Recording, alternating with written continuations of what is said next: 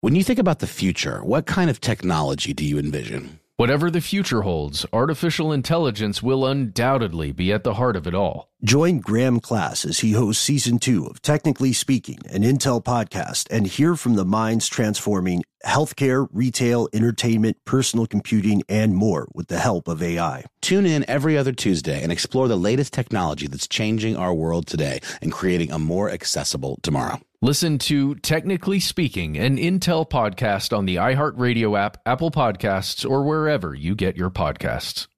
What's up? This your boy Lil Duval, and check out my podcast, Conversations with Unc, on the Black Effect Podcast Network. Each and every Tuesday, Conversations with Unc podcast feature casuals and in-depth talk about ebbs and flows of life and the pursuit of happiness. Unlike my work on stage, I tap into a more serious and sensitive side to give life advice and simply offer words of encouragement, yet remind folks to never forget to laugh. Every Tuesday, listen to Conversation with Unc, hosted by Lil Duval on the Black Effect Podcast Network, iHeartRadio app, or wherever you get your podcasts presented by AT&T. Connecting changes everything.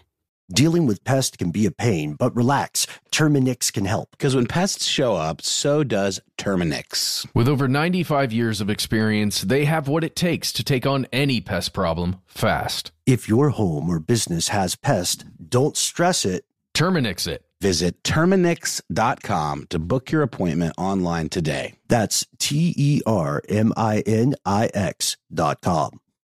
From UFOs to psychic powers and government conspiracies, history is riddled with unexplained events.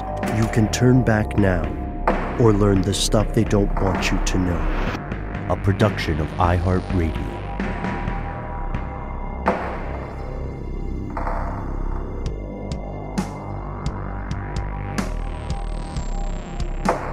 Hello, welcome back to the show. My name is Matt. My name is Noel. They call me Ben. We're joined as always with our super producer, Alexis, codename Doc Holiday Jackson. Most importantly, you are you, you are here, and that makes this the stuff they don't want you to know. Pull up a seat around the campfire, folks. Uh, there's only a little bit of light and there's a lot of darkness around us. Uh, we're so grateful, as always, for all of our fellow conspiracy realists, and this is where we get to share our stories directly with each other.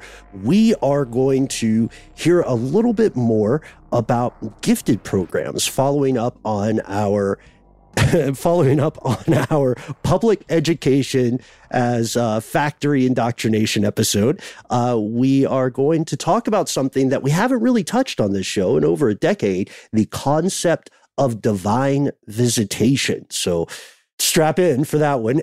but before we do any of that, we want to give a shout out, of course, to our nascent robo overlords. Robo overlords? Yes. Uh, we'll workshop it. Uh, and uh, we've got we've got this great correspondence that uh, came in through the old email. Yes, the good old fashioned email. You know it. Conspiracy at iHeartRadio.com. Send yours today. so let's start with this first one. Hey, Matt, Noel, and the one they call Ben. This is Big Bean, and I've got some more terrifying technological news to tell you guys about. Mm. Recently, I heard about a new cool use for our little algorithmic friends we call AI and their new expansion into the U.S. military scene. That sounds great, Big Bean. I can't wait for all of us to think about this in the next few minutes. Here we go. So stoked. There are new unmanned drones like the XQ 58 Valkyrie, which are being tested to have a new kind of pilot based off of a new AI system called the Skyborg. What? Skyborg? You're telling me somebody in the military took Skynet and the Borg, smashed it together, and, and is making an AI system for unmanned military planes called the Skyborg? That's way so. more creative that I I assumed, Matt, because I I thought there was literally some guy sitting around and going, you know, like a cyborg, but in the air. Uh, we could that's call it probably uh, that's probably we could call it the uh, airbot. Is it the airbot? Oh Lord, they know not what they do. Okay, uh, let's continue on with Big Bean here. From what I've been able to gather, the Skyborg AI program is one that is being developed by the U.S. Air Force to pilot numerous unmanned drones in an attempt to make an autonomous military aircraft, which would act mostly as an armed escort drone for manned aircraft or for high risk missions where there's the potential for losing human lives. Uh, I mean, uh, soldiers' lives uh, when it's too great. Mm. okay. I thought you guys would find this interesting and in no way could lead to anything like Skynet at all. I can't wait to hear y'all's thoughts on this. Best regards, Big Bean, the real human, and definitely not an AI trying to gather your opinions on digital military dictatorship. I think it was a, I think it was real, but who knows these days? It was a tweet from uh, James Cameron saying, "I warned y'all about this back in 1984, and you wouldn't listen to me." Mm, Referring to, of course, uh, T1. Yeah. Yeah. Also, okay. Big Bean. First off, hats off to you, human sir, because that is a fantastic name. And I look forward to your mixtape. Please make it and send it our way. Just uh, having someone yell Big Bean at the beginning of a beat. Come on. Right? That's that's a little bit of magic. Uh, Um, uh, turn on my headphones. Big No, Bean. no. Big Bean. or like like the, the the watermark, like the DJ Khaled. Like, Yeah, yeah, just exactly. big beep, just so young Big Metro Bean don't trust 23. them. So yeah, this uh, so this is fascinating. We've actually um, can't remember if we talked off off or on air about some of these unmanned drones, but as corporate America would say, it's a very exciting space at the moment, uh, which will of course come to include space. The future of space exploration is most likely going to be automated heavily. Uh, check out our earlier very weird thought experiments on uh, AI and space expansion, but more directly, just above the ground. You know what I was thinking when I heard this letter, read this letter rather? I was thinking of how this is the next step in things like the Iron Dome, right? Anti missile, anti missile programs. Oh yeah. So if they were just flying around autonomously at all times, kind of like the X-37B, except in, instead of in space, just in the skies, p- patrolling mm-hmm. basically borders. It could be like that in the future, but right now, guys, this thing is weird. This whole program weirds me out. It is what Big Bean is talking about. This program is designed to have basically to create Goose and the and other wingmen for mm-hmm. actual human pilots. So imagine a single fighter jet in the sky, right? This it's got one or two human pilots in it depending on the model. It's just soaring through the air. It's got its missiles, it's got its bombs, it's got all the armaments it needs. And then imagine just behind it and on both sides two autonomous jet fighter looking drones that are smaller in stature than the actual jet fighter that are basically I, I don't know it, it reminds me of old rts like uh, real-time strategy games. I used to play like command and conquer or some of these other games where you would control one unit but there would be a bunch of other units attached to it that are paired to it in some kind of way. That's how this is supposed to function or even like you know early um uh, what, what rpg games where you're working in like a party and you've got Mhm. like you're doing your battle in like turn based kind of uh gaming and then you have folks that react to you or like you Yeah. know tails and sonic I mean, that's that's amazing because again, science fiction, fantasy, right? They when when well done, it prefigures real world events. I could see this also. Uh, shout out to anybody from Kratos Defense and Security Solutions tuning in. This one's for free, bro. You could also take a much smaller version of this and apply it to individual soldiers or warfighters, as they're called now, on the ground, right? You got a small backpack uh, that houses, let's say, uh, yeah, that houses a quiver of drones, right? Just like arrows. And some are your eyes in the sky, right? To avoid you getting your sh- head shot off when you look Mhm. around a corner. Uh, some may carry some armament if possible, like, you know, way back in the days of of the DARPA dog and stuff like that. Uh, you guys remember one of our first predictions was the next thing they're going to do is put a gun on this, and they do. Oh, yeah. yeah.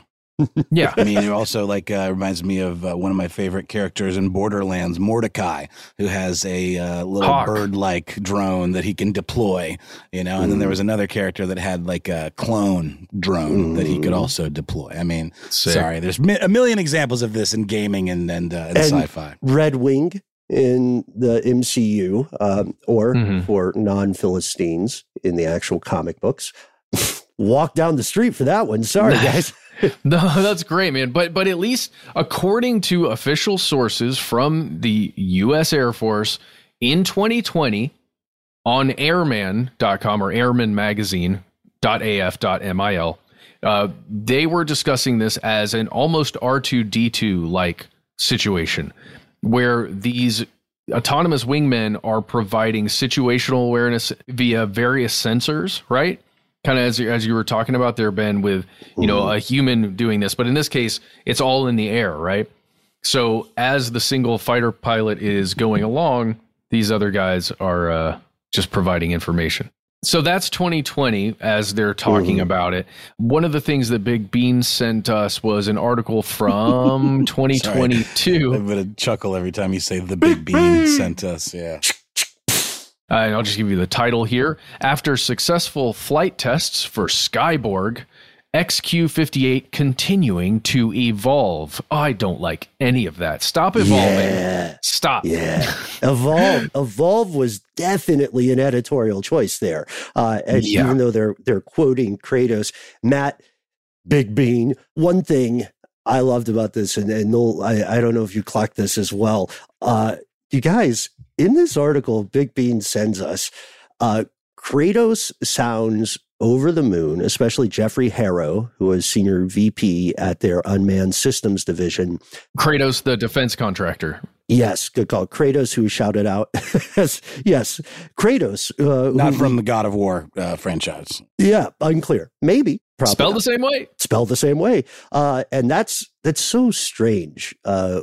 You know, when you imagine the calculus behind how defense industry folks choose their names, right? Like, wouldn't you want something a little more on the protection side versus the whatever? Anyway, so here's the thing that stood out to me on this, guys.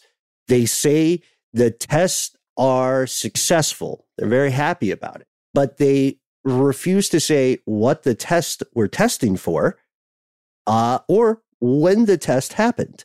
So that's vague, right? Yeah, a it's really vague. troubling. It's weird because you you've got several different systems in here, right? You've got what's being referred to as the brain of the system, right? The operating all of the parts that actually operate the vehicles. Then you have the vehicles themselves. You can put that brain into another vehicle as this article is stating here. They put it in one of these MQ-20 Avengers, which is another type of drone, not the XQ-58. Um, so they were able to prove the brain works, but then they also are saying that those new ones, the XQ58s, had a bunch of uh, test flights that were successful, as you said, Ben, very vaguely. Um, and it's weird to read about, guys. You can head over to airandSpaceForces.com to read that article after successful flight test for Skyborg. Dot dot dot. Um, and you'll you'll see basically a bunch of people commenting on it, basically saying, This is great. This is really good. Like it's so successful and autonomous. Mhm. and I mean that's a that's a valid thing to say because as uh, Big Bean points out, the emphasis is on at least ostensibly is on protecting human lives, right? Uh, and I guess we should also say that this is not the the brain transplant that that you're talking about, Matt. Uh, what's interesting and objectively cool about that is the MQ20 Avenger or MQ22 Avenger is not made by Kratos. It's made by a completely different outfit. So they're showing a kind of um, I can't remember the word for it. Interoperability would be one. Uh, and here's why it seems like here's why they're so excited over at Kratos because they feel that this is well on the way to becoming something called a program of record. A program of record means that Congress has opened the wallet just for you. So, uh, so Hmm. if you are a defense contractor, program of record is an absolute feather in your cap, which means this is happening, by the way. That's basically what this means. There are going to be drones in the sky. There are going to be a lot more um, unidentified flying objects because drones, especially in the military sector, are proliferating so quickly that the average person try, trying to keep up with this, it would become your second job. You would have to moonlight to keep track of all the all the different stuff, man. And I, I don't know if it's I, I guess the big question is, like you said, uh, what what could go wrong? Maybe we talk about that because we've been Okay. kind of dancing around it. Yeah, but what? I'll tell you what could go wrong. Yeah, I'll tell you what can go wrong. Yeah, Here's yeah. another article from airandspaceforces.com. This is from May 2021. Skyborg makes first flight aboard Kratos Mako. Uh, Mako is a another vehicle, a Mako air vehicle. And Where a shark. yeah, you exactly. Uh, but i from this article, here's a quote. In August 2020, an artificial intelligence program defeated a human pilot in a series of 50 simulated dogfights. Although the AI was provided with information about its opponent's energy state that a true adversary would not have. So, not exactly sure what that means. Also, a little vague. What the hell is an energy state? Like, is your opponent tired? Does your opponent have a certain amount of fuel left in their system? Anyway, but the the danger that you're talking about here, Ben, is that the AI can outperform a really skilled human pilot. Mm, Um, mhm. why is that dangerous? Because, oh, I don't know. Let's say the Skyborg decides it doesn't like an objective for a mission or something for some reason, or, you know, it goes off kilter. It can then take out the human pilots that it's paired with if it has to. Would it do that? Could it do that? Oh, I see. I mean, I, I don't see. know. There's real danger there. I don't know. That's what freaks me out, maybe. Maybe I'm silly. Let I don't know. think it's silly. I don't think it's silly at all. So now, really, what they're working on is demonstrating the whole what do they call it? Teamed autonomy. I, I forget exactly how they put it. Uh, where oh no, manned unmanned teaming is the way the military refers to this. Manned, unmanned. How can something be manned and unmanned at the same Well, it's time? it's what we talked about at the top. Noel, it's it's one uh, pilot inside a craft, an aircraft, and then one or three or two or whatever unmanned pilots that are also there. Totally get it. I just it's when you say them together like that, it sounds like they're meant to be the same thing at the same time. But there is Mhm. a manned slash Yeah. unmanned. Yes. Yeah, and and these drones are not like the ones we saw in the Iraq conflict, you know, back in 2003 or anything like that. Uh, like the predators that actually need a human being, you know, controlling them. These really are going to be autonomous, like R2D2, but in their own, you know, fighter jet. But surely they'll have parameters that are tied to the behavior of the manned vehicle, right? I think that's exactly Mhm. the idea, right? Yeah. They're they're paired in the same way your Bluetooth headset is paired to your phone right now. It's the same thing. okay, okay. Well, I mean, I guess what I'm saying parameters. I would just imagine again, without knowing, you know, exact details about this, like there would be, it wouldn't deviate uh, past certain, you know, set uh, standards. You know, wouldn't go venture off beyond the reach of the manned vehicle, for example. I'm sure that's the aim of those creating it. All right. But Please, what could go wrong? What could we'll go see. wrong? Well, that's all for this message. Thanks so much, Big Bean. We'll be right back with more messages from you. Snagajob is where America goes to hire, with the deepest talent pool in hourly hiring. With access to over 6 million active hourly workers, Snagajob is the all in one solution for hiring high quality employees who can cover all your needs. On demand, temp to hire, part time or full time. You name the position warehouse worker, retail associate, grocery store clerk, fitness trainer, baker, stylist, bellhop, podcast producer. Yeah. Snagajob's got a worker for that. With our easy to use platform, you're able to seamlessly post and fill available positions quickly with a dedicated customer support team to provide all the help you need along the way. Kind of nice knowing you have a talent pool like that in your own backyard, right? Snagajob is the partner you need to keep your business running smoothly. So visit snagajob.com or text snag to 242424 to talk to an expert. Snagajob.com, where America goes to hire. From BBC Radio 4, Britain's biggest paranormal podcast is going on a road trip. I thought in that moment, oh my God, we've summoned something from this board.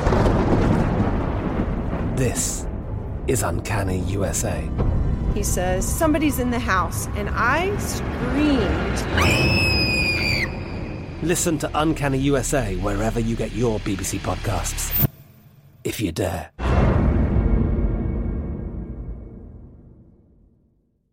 Today, I'm going to give you some straightforward advice on how to deal with naughty kids. How about instead of timeouts, time ins? Time for you to start paying some bills. I'm JB Smoove, and that was a full episode of my new podcast, Straightforward, inspired by guaranteed straightforward pricing from AT&T Fiber. Get what you want without the complicated. AT&T Fiber, live like a gigillionaire. Available wherever you get your podcast. Limited availability in select areas. Visit AT&T.com slash hypergig for details.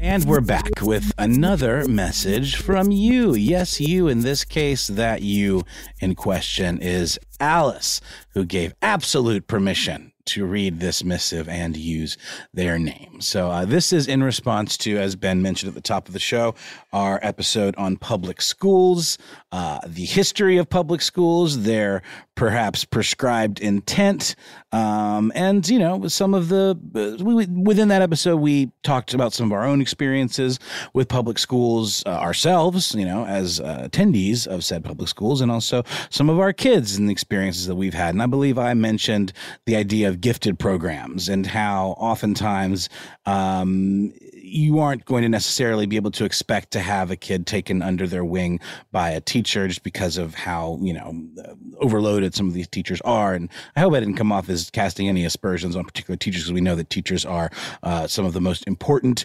um, crucial workers um, in this country, in any country, um, and oftentimes in schools that are underfunded. There's just too much going on, and, and there's often not the ability to give individual attention to individual students sometimes. Uh, and and I know that many teachers will go out of their way and stay extra hours and um, you know sacrifice their own personal lives in order to do just that. Uh, and here is a great example of that being the case. And this is sort of a positive, um, pretty uplifting story about a public school experience. Uh, I was listening to your episode regarding the public school system, and my interest was piqued when you stated that no one will take your child under their wing regarding the gifted program. I wanted to relate my son's experience regarding this. When my son was in kindergarten and first grade, his teachers remarked that they wanted to have him tested for the gifted and talented program. Um, and again, I, I, do realize that this happens plenty, uh, partially just to satisfy their curiosity on how he would do, as they said he was achieving things far beyond his age.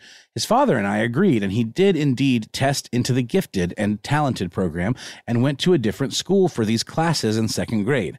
However, he did not fare well and suffered a great deal of bullying, mostly mental and emotional, with comments like, Your parents don't really love you, etc. Brainy kids cut way deeper than basic sticks and stones, and the words did hurt him. Eventually, the school stated that he had quote behavioral issues uh, and sent him back to his original school which was in a low income uh, area and had very little local funding once back at his original school, which still had fountains with lead pipes and areas unusable due to asbestos, his teachers immediately said that they suspected Asperger's. Uh, we had him tested at Kennedy Krieger, and he was officially diagnosed with PDDNOS, or Pervasive Developmental Disorder Not Otherwise Specified um, which meant he ticked a lot of the boxes and a lot of developmental disorders, but didn't fit any of them perfectly. Later, all these disorders became ASD, or Autism Spectrum Disorder. Now, after taking a gap year following graduation, my son is heading off to freshman year of college at Indiana Institute of Technology with a merit scholarship and planning to major in computer science slash cybersecurity. The low income school he started out with in his schooling did everything you can imagine to accommodate him. The school literally created a separate advanced math class for him and tailored a lot of his assignments as well as suggesting a 504 plan for him. Uh, 504 plan is uh, dispensations for folks with disabilities. Um, they were nothing short of amazing and he thrived. I can only wish that more schools were like this, but most of my friends with children who have any kind of behavioral issue, etc., do nothing but struggle to get their schools to offer even the slightest accommodations. And here's a surprise. And private schools were the worst, blatantly refusing to accommodate neurodivergent individuals. Uh, this school my son attended was Lincoln Elementary in Frederick, Maryland, and has since built a new school, and they are amazing. You absolutely can have my permission to read any of this and use my name. Congratulations. Oh, by yeah. the way, heading, heading to college over at Indiana Institute. I went to uh, Georgia Tech myself. Very well done. Also, well well done in choosing computer science and cybersecurity. Absolutely. And, and this just feels like such a success story that's a combination of the parents paying attention and doing what they think is right for their kid uh, and the teachers you know recognizing some of these issues. And i thought it was just so interesting that you know at the gifted program um, this child had you know significant problems um, because of perhaps some lack of accommodations. And I, I you know I, have gone through some of this with my own kid who um, has had some neurodivergent uh, issues in the past uh, has been classified as such. And um, we have had very very positive res- results with teachers uh, making accommodations and, and making sure that you know she is able to get uh, the help that she needs when she needs it and to have more time on tests and things like that. And and she herself is also thriving. Um, so you know I, I hope any of my comments on that episode weren't just unilaterally bashing, you know, public schools or schools in, you know, with with with less uh, funding, because oftentimes, as I said at the top, we do know that it is in those situations that the teachers themselves are often the ones who have to really take that burden on, you know, and uh, and make more time for these students because they know it's an untenable situation. Um, and speaking to the, you know, the bullying aspect of it it's something that I see in my kids' peer group uh, a lot, and I hear horror stories about kids that are just psychologically bullied because you can't get away with physical bullying anymore, but psychological bullying doesn't leave bruises, and uh, it's a lot harder to pinpoint. And you can tell on a student and have administration do something about it, quote unquote, and that often will just cause the bulliers to be way more covert about it and do it um, in even creepier online ways or you know what have you. And then so you end up with these re- resulting situations where kids are afraid you know to turn in their abusers you know to turn in their bullies. And it's heartbreaking. And it really does require a lot of really thoughtful strategy between parents and teachers and school administrators to keep these situations from kind of ballooning out of control. Um, I don't know, guys, if you experienced anything along these lines with any uh, of your family or loved ones or, you know, in your own upbringing. But I, I did think this was a really telling story here. I think it's amazing that you can still have faith in an institution that, you know, maybe doesn't have that much funding, a, a public school, at least that Alice is talking about here, that will do absolutely everything in their power, the staff there and the institution itself, to accommodate somebody who just needs something a little different, right? Um, I think that's an, an incredible thing because often I think when you are looking around, let's say for a place to live, when you're thinking about having children, or if you've got a child who's going to become, you know, in in that elementary school age, you really do hunt for a place that has a quote good school. I think it means we need to rearrange what we think a good school is. Agreed.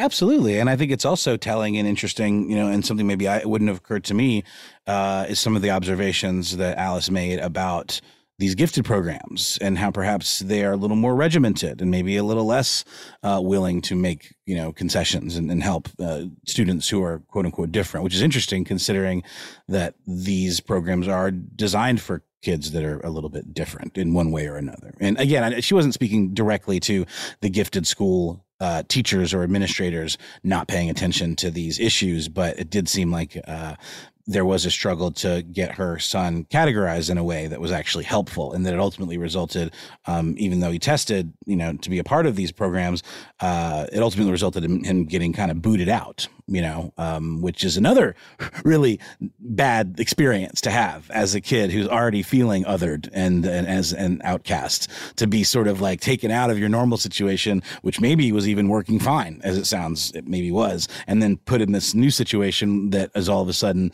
you're like being eaten alive kind of. And it's just, I, I can only imagine that someone who is neurodivergent would uh, not respond very well to that. And I'm glad that it all worked out in the end.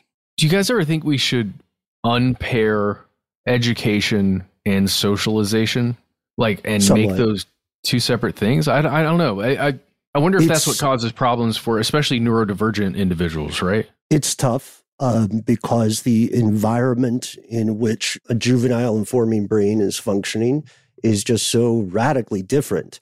Uh, that environment simply did not exist in the past. You know, a lot of the a lot of the conventional socialization methods throughout human history were in person, and now uh, for many people that in-person uh, mix of socialization has radically decreased. Uh, there, there are some really good, really good things uh, that happen when you see extracurricular cultural education. Like a lot of my friends whose parents are Japanese nationals, uh, when they spent time in the US, they went to a US school and then afterwards they went to Japanese school, which is all about the culture of Japan, language learning, history of Japan and stuff. You can see this also with some religious schools. You can also see this with um, you know any number of of cultural programs um, or community centers, and I think that socialization,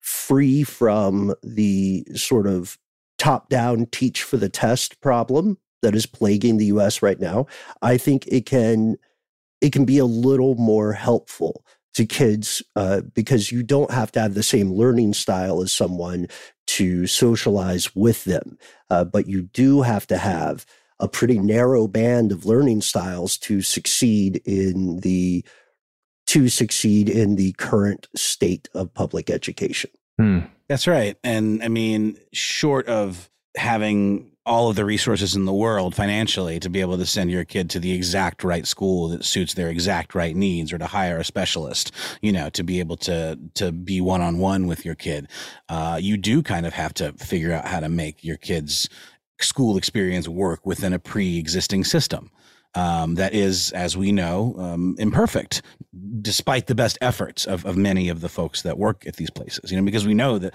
folks that work at these schools do it out of love and out of uh, most, for the most part, out of love and out of um, commitment. You know, to children because they certainly aren't doing it for, you know, the big bucks. Um, so it's it's tough, and I think that's a really good point that you both brought up about socialization versus education. But unfortunately, you know, the experience that kids get in school is their kind of first exposure to socialization, and oftentimes it's a real negative one. Sure. Yeah. I mean, it's it's definitely cold water. You know, you're putting you're putting a child in Gen Pop surrounded by other kids, all of whom right. are unknown variables. Uh, it's not.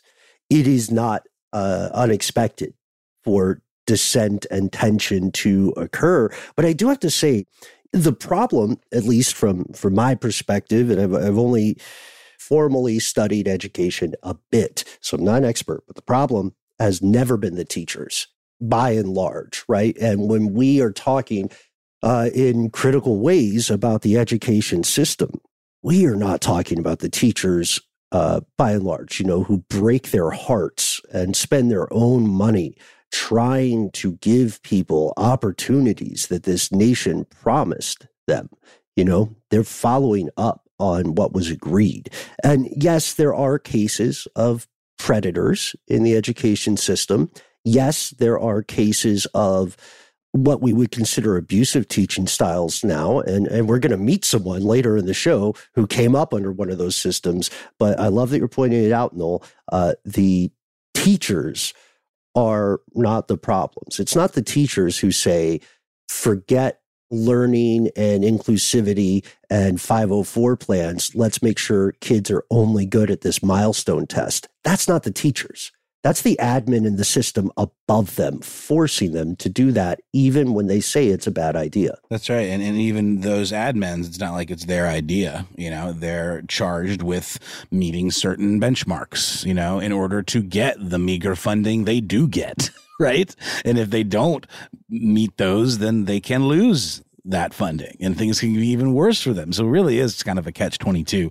And I also just last thing for me, um, the whole socialization aspect, like even though we, we often can explain it away or say, oh, it's just, you know, we're throwing you in the deep end and, then just, you, you, gotta, you gotta sink or swim. Um, but we know that doesn't work for everybody and it can result in a long term trauma, you know, to, well, you know, to children who, who have bullying experiences that go unchecked, they, they go unnoticed, and that can follow them for their entire lives too. So it is just really important to listen to your kids, even if they're not talking to you about it directly. Just pay attention, and if and if you have the sense that your kid is being messed with, if not physically, you know, um, emotionally is worse, you know, and now with all of the horrific ways that, that kids can be accessed, you know, via the internet and doxed and all of these horrible things, like we know that can lead to serious negative outcomes. So I would just, you know, I, I know there's no parent out there that, that loves their kid that isn't thinking about these kinds of things, but I would just say, you know, keep an eye on it because it's something that can go unnoticed because kids oftentimes you know don't want to let you know because they're ashamed or they don't know how to put it into words or something so i mean it's just something to be aware of i think another thing to look out for noel is something you may be unaware of similarly is if your kid might be exhibiting bullying behaviors at 100%. school because you might you might not be aware and your child you know may, may not be doing it for any malicious reason besides they're mixed up about something right so i don't know just it's just a call out to remember to talk with your kids talk with your parents be open about things and communicate. And it doesn't mean you're a terrible parent. You know, no. if, if, if you're, you know, because the, the, the way we, I think, think about it or assume is that if a kid is a bully, it's because they're responding to something horrible at home or they're being bullied at home. And it's not, that's not always the case. There's, there's a million reasons that mm-hmm. kids could exhibit certain behaviors. Um, so again, it's just really important, I think, to, to all of our points, just to keep, you know, keep, keep, uh, be mindful, you know, and, and be vigilant. Um, without, you know, you don't have to be a helicopter parent to do that either. So I think that's it. Let's take a quick break, uh, and well, thanks again, Alice, by the way, for the for the lovely email. Uh, we're going to take a quick break, and then we'll be back with one more piece of listener mail. Snagajob is where America goes to hire, with the deepest talent pool in hourly hiring. With access to over six million active hourly workers, Snagajob is the all-in-one solution for hiring high-quality employees who can cover all your needs on demand, temp to hire, part time or full time. You name the position warehouse worker, retail associate, grocery store clerk, fitness trainer, baker, stylist, bellhop, podcast producer. Yeah, Snagajob's got a worker for that. With our easy to use platform, you're able to seamlessly post and fill available positions quickly with a dedicated customer support team to provide all the help you need along the way. Kind of nice knowing you have a talent pool like that in your own backyard, right? Snagajob is the partner you need to keep your business running smoothly. So visit snagajob.com or text snag to 242424 to talk to an expert. Snagajob.com, where America goes to hire. I'm Katya Adler, host of The Global Story. Over the last 25 years, I've covered conflicts in the Middle East, political and economic crises in Europe, drug cartels in Mexico. Now I'm covering the stories behind the news all over the world in conversation with those who break it. Join me Monday to Friday to find out what's happening, why, and what it all means. Follow the global story from the BBC wherever you listen to podcasts. Today I'm going to give you some straightforward advice on how to deal with naughty kids. How about instead of timeouts, time ins? Time for you to start paying some bills. I'm JB Smoove, and that was a full episode of my new podcast, Straightforward, inspired by guaranteed straightforward pricing from AT&T Fiber. Get what you want without the complicated. AT&T Fiber, live like a gigillionaire. Available wherever you get your podcast. Limited availability in select areas. Visit AT&T.com slash hypergig for details.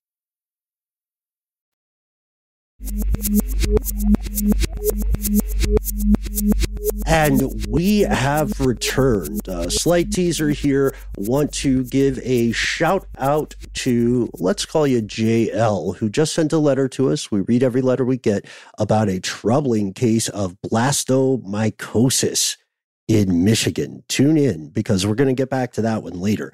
For now, I'm going to give a shout out to a um, friend of ours, friend of the show, who did not give themselves a moniker. And uh, if you will trust us, uh, fellow conspiracy realists, why don't we call you the Funky House?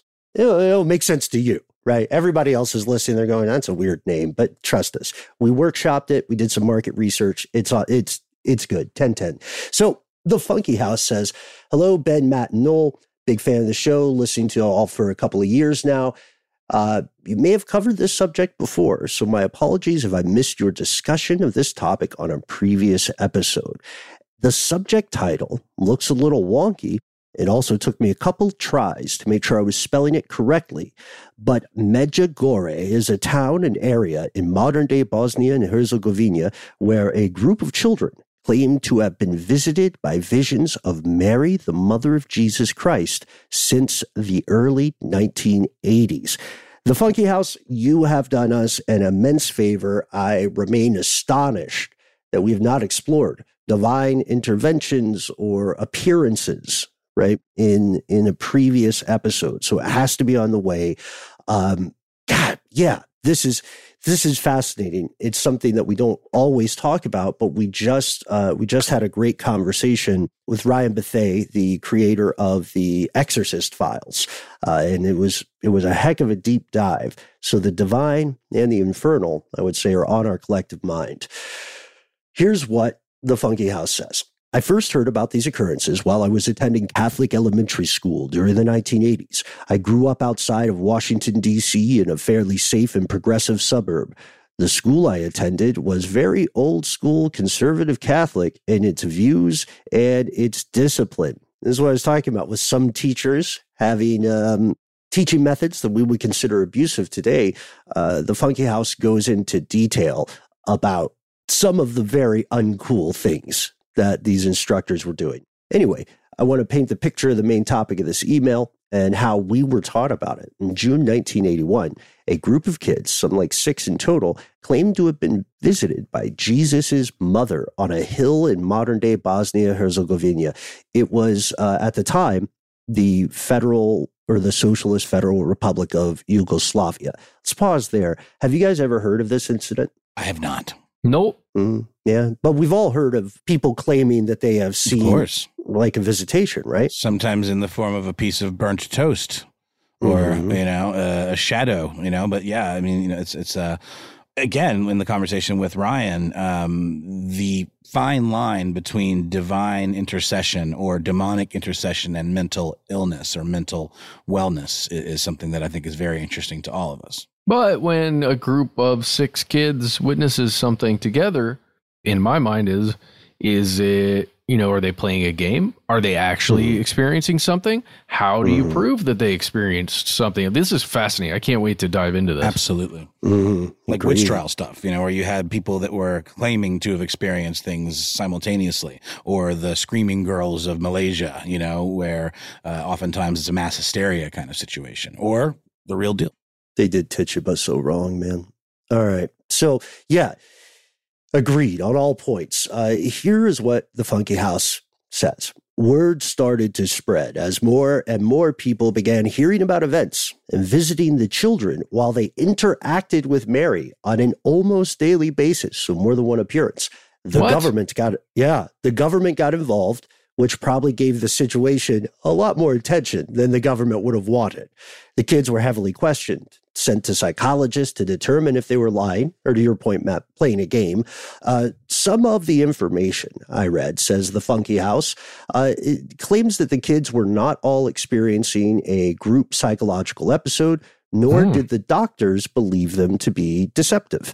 Uh, the situation continued people in the church, whether it be Eastern Orthodox or Catholic, started to take notice, some saying they believed the children, and then becoming critics of those kids later. Nevertheless, people around the world, mostly Catholic, began traveling to this area to witness the children interact with Mary, although only the kids could see the visions. The government was initially very skeptical and critical of the children, and they began to see the economic benefit of tourism. Ah. So they started promoting it. Yikes. Yeah, I I mean, mean, you hear that kind of stuff with the toast. You know. I mean, r- right? Like it's almost. I think it's been parodied in in some television series, and um, it's, it's escaping me which one. But no, I know what it was. It was actually in uh, Breaking Bad, or, or sorry, in Better Call Saul, where in order to get a continuance of some kind or to hold up a, a deal with like a bulldozing uh, a man's property, um, they claimed to have seen the Virgin Mary uh, on like a fence or something like that, and it brought all of this tourism. And uh, there's a great episode of Always Sunny in Philadelphia about what is Yeah. uh, what, what is thought to be a divine water stain. Uh, very, very, very smart show. Very well written. So here's how the Funky House walks us through the process. No one can see Mary except for these kids, and that often happens in a lot of these sightings. The process for interacting with Mary involves the children praying with a rosary, a prayer band that Catholics use in some ceremonies, and then entering an almost trance like state as they interact with the visions of Mary. These events usually last for a few minutes, but are apparently very powerful. Uh, most reports state the kids are the only ones to actually see the visions, but people in the crowd have stated they were moved by their experiences, and some did claim to see stuff, versions of lights popping around the area. In the funky houses, kindergarten teacher, whom he notes was a, uh, just an absolute great person, uh, went to this area in Bosnia and Herzegovina and was so moved by her experience that she became a nun. So she definitely felt something. You know what I mean? Whoa, this all sounds like Mrs. Davis to me. I think they ripped that show off of this whole thing. Not not not really, but it sounds very similar. Oh, you know, I didn't think about that. Yeah, that that's the one by the way. Where's the there's a big AI thing that's going on that's kind of controlling the world. Everyone's addicted to it, but there's one single nun that can fight back because she's not connected. It's fantastic. Mm-hmm. I would highly recommend the show. But she speaks. Well, I don't want to spoil too much. I, I'm going to spoil a little bit. If you don't want to hear a spoiler about Mrs. Davis, skip forward for a second. Here we go. Mrs. Davis, the nun, can physically close her eyes, meditate, and see Jesus. And at one point, interacts with Mary. And then she comes out of her trance like state and comes back to reality. sounds like it's exactly what these kids are doing. Yeah, yeah. Uh, and this is also, by the way, where the invention of nunchucks came from. No pun left behind. Uh, I'm not above it. Anyway, so the. Uh, so- oh, oh gosh, I can't wait to hear other versions of that joke. Um, please forgive us, those of the monastic orders. For Uh, we have sinned. It's for we have sinned, uh, and can and will continue in the future. We're getting quite good at it. Uh, so, the uh, Funky House says the visions have continued throughout the years, with hundreds of thousands of people around the world participating in the events up until today. There are podcasts, books, websites, all devoted to this phenomenon. Here's where it gets crazy. Sorry, says the Funky House. I've always wanted to write that. The Catholic Church as an organization has not yet made an official statement on these events. It seems like the view of the church depends on whichever pope is currently in power. Pope John Paul II was sympathetic with the children, but did not consider this a miracle or didn't declare it as such. Pope Benedict was more critical, and Pope Francis said, we need more investigation. So officially, the Catholic Church has not said, yes, you are being visited by Mary, the mother of Jesus. Uh, but it seems like unofficially, it's getting a lot of attention, and a lot of people, including members of the clergy, absolutely believe this. Um, and then the Funky House talks about transubstantiation, the belief that upon being blessed, uh, bread and wine does physically change into the body and blood of Christ during Mass.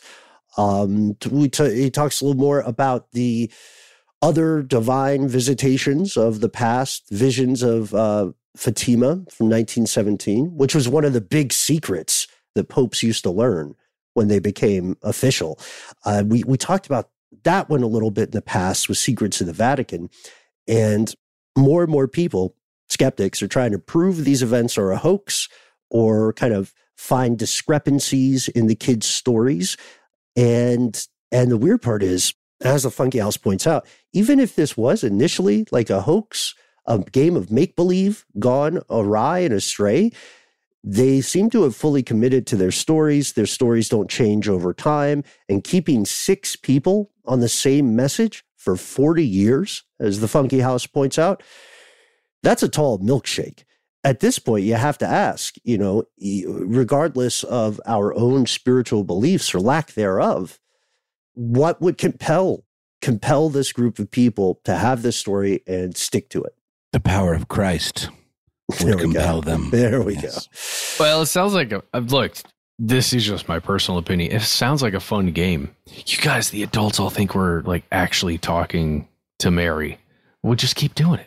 What? And then one one kid says, "Well, I actually am." yeah, exactly. And then the message spreads, just like in a stadium where everybody does the wave. Oh yeah, Um, it's all a game until somebody gets hurt or whatever. I mean, again, you see this in plot lines a lot where these kinds of things happen, where it is a game, but then one member of the of the group starts to take it more seriously than the rest, and then they're in too deep, and they Mm. have to cover for each other and that kind of stuff. You know, have you guys read Foucault's Pendulum? I have not. It's by Umberto Eco, and it is a um, it is so it's so weird. It's about if I remember correctly, I haven't read in quite some time. It's kind of like what you're describing. It's like where people invent a kind of intellectual game or conspiracy and it gets out of control and it becomes increasingly real for them. Uh, sort of like what's that other film? Oh, that wonderful Kate Winslet film, Fantastic Creatures. Oh, oh, Heavenly Creatures, one of Heavenly my favorite Creatures. films of oh, all time. beautiful! I Yeah. loved it. I loved it. It's just it's you can't stream it anywhere, by the way, or maybe you can, but it, it was really hard to get. I have a copy of it on DVD. But Peter Same. Jackson, one of his first movies, unlike anything he's ever done. If you can get a hold of it, please watch it. It's an ex. It's like a folie à deux kind Yeah. of situation, right? Stay for the claymation alone. Oh, for Um, sure. And it's based on a true story. It's disturbing. Yes. So we know this kind of social dynamic. To the point about socialization earlier, it, it can have real world effects. You know, an idea, my opinion, is very close to a living thing, and it is transmitted between people. It grows from them. You know, we're all the roots of collective ideas, and we feed them and we nourish them. And they can metastasize too. You know, Mhm. yeah, become very toxic. so. Absolutely. And with this, uh, I do want to give one more piece to the Funky Houses letter, which is quite thorough. Um, so we're pulling excerpts. We're not reading the whole thing here, but very well written. And the Funky House pointed out something that I think was going to be one of our immediate collective questions. Did these six individuals become rich and famous? You know what I mean? Are they are they hitting up Oprah or whatever the Bosnian equivalent of Oprah is? They have made appearances on media, but they don't seem to be chasing the limelight. There does not seem to be a strong financial motivation, at least. Maybe there is, and we just have to dig deeper. But I don't know. I'm also thinking like practicing empathy here at the current state of science, it is possible to it is possible to do some uh, fun brain monitoring such that you could tell if the kids or the former kids believed their own story, right? You could tell that, but it's really difficult to see what they're seeing. There's some good groundbreaking research going on right now uh, that will allow scientists to see an image that you are imagining in your head. So, like if you say, think of something you sit on and you're wired up to these contraptions, and you think of a couch, then they can see that image of a couch from your brain and, and decode it. But again, that's a long way away from proving that the mother of Jesus Christ is Yeah. making these appearances. And we have to be careful not to, you know, leap too far. But like with empathy, how would you approach it if you were receiving visions? And would you tell people about them? Would you do what the visions told you? God, I hope not. to the second one. uh, and God, I hope so that I would tell people about that. I would tell the appropriate people about them. Um, I would hope. You know, I've been watching um, Legion lately. Have you guys seen Legion? Mm-hmm. I'm aware of it. It's, it's incredible, Matt. It's so up your alley. It's like a, it's barely, a, it's a comic book show, but it's like about a alternate reality kind of version. Oh, it's all an alternate reality, alternate dimension, I guess, multiverse version of uh, the X Men. And there is a, I guess, like you did with Mrs. Davis, minor, tiny functional spoiler, but uh, five, four, three, two, one. Uh, it is mutants that are very powerful that are being kept in what appears to be uh, a psychiatric institution, uh, and they are made to believe that the visions they are having are in fact psychotic episodes and that their powers are in fact psychiatric uh, issues that have to be medicated away and dealt with so i'm not sure exactly why i brought that up it's just on my mind but the idea of visions and, and their them having a function you know and, and and are they telling you something or is it just you know your mind breaking down or the product Mm-hmm. of some trauma that, that is unaddressed I think I watched a couple episodes. I just remember Very a lot good. of blood and death at some point early on. It's great. Uh, it's just really smart. It's very like Twelve Monkeys meets like Michel Gondry or something, or like Cool. I think Hiro Hiro Murai had something to do with it. Who's an incredible director, and it's the guy that also created. I think Noah Hawley is his name, who did like the Fargo television series, and Hmm. it's just incredibly clever and smart and beautifully shot. And and it's based off the um, comic character Mhm. who is the son of Professor X. I would also say there's a little one flew over the cuckoo's nest in it Yeah, in a very good time. way. So this, uh, well, what about you, Matt? Um, before before I play my hand and get us out of the show here, what uh, what would you do if you received visions that were, let's say, attempting to persuade you? Oh yeah, I'd build that ark. You know what I mean? Why not? Right? Yeah. Why not? If if well, if it was building an ark, if it was doing something nefarious or you know bad Mhm. to uh, that would affect or hurt somebody else, then hell no. But Mhm. man, if if something shiny came down it was like, there is a flood a coming and we need a boat, and I'd be like, Yeah, yes, I need we a project. do. hey, how about that? You know. It'll keep me busy, keep me out of trouble. I'll build an ark. I got a backyard. I got some wood clan. I got some sawhorses and, and you know power tools. Let's get Just to it. let me finish playing this League of Legends campaign, and I am right on it, God. Oh no, you're right. See I would see I would- see you in I a would month's probably- time. Yeah, Yeah. I would just play video games instead. You're right. God, not to leave you hanging, but man, this campaign is is ripping. Yeah, God, have you heard of Best Fiends? Because I feel like you got to shift your priorities a little. Um, Ouch. yeah, I'm kidding. I'm kidding. I'm kidding. Uh, so it is a question because your mental stability is one of the most sacrosanct things that you possess, right? And we have to be very protective of that. We have to have these boundaries and things that make us question those boundaries. Um, they can be profound learning opportunities. They can also be profoundly dangerous. Um, I've experienced hallucinations before, you would call them. Um, I don't think the medical community likes to call them visions. A lot of people throughout history have had these feelings of divine intervention, and not folks you might expect, not like the Joan of Arcs of the world, but people like Winston Churchill, who famously said he survived a car accident because there is a quote, golden voice that speaks to him and tells him uh, to do certain things. And when he was getting into this vehicle, this voice, I, believe it was Churchill, this voice told him to sit on a different side of the car. Wow. And again, you know, maybe that's just the brain, which is a magnificent machine trying to make sense of things that otherwise don't make sense. Maybe that's how we understand these hints and these, I don't know, these inclinations. But I think here we can open the door and ask our fellow conspiracy realists do you know anyone who feels they have received a vision, a premonition, right? Even a, even up to and including a divine visitation. Do you feel that you yourself have experienced something like this? We would love to hear your stories. Um, we know this is can be a very personal topic to a lot of people, skeptics and dyed in the wool believers in divine visitation alike. So join us on the next journey. Uh, big, big thanks, of course, to Alice. Congratulations to your son, Alice. Uh, big, big thanks to the Funky House. And there's one guy, a man, a myth, a legend that we have to end the show with. That's right, folks. Big Bean. Big bean. The big bean. It's the big bean, guys. It's the big bean. It's the big, big bean. And hey, if you want to be big like the big bean uh, in an internety way, you can reach out to us uh, in one of several ways. Uh, one of which is finding us at the Handle Conspiracy Stuff, where we are on Facebook, YouTube, and Twitter. Conspiracy Stuff Show on Instagram and TikTok. Hey, do you like phones? Then call the number 1 833 STDWYTK. When you call in, it's a voicemail system. Leave one. You've got three minutes. Give yourself a cool nickname and let us know if we can use your name and message on the air. If you don't want to do any of that stuff, why not instead send us a good old fashioned email? We are conspiracy at iHeartRadio.com.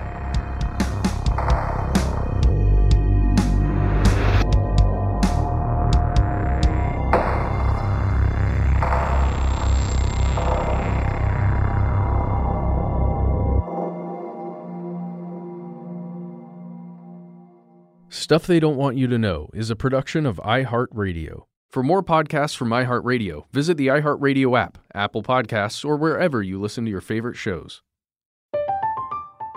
I'm Katya Adler, host of The Global Story. Over the last 25 years, I've covered conflicts in the Middle East, political and economic crises in Europe, drug cartels in Mexico. Now I'm covering the stories behind the news all over the world in conversation with those who break it. Join me Monday to Friday to find out what's happening, why, and what it all means. Follow the global story from the BBC wherever you listen to podcasts.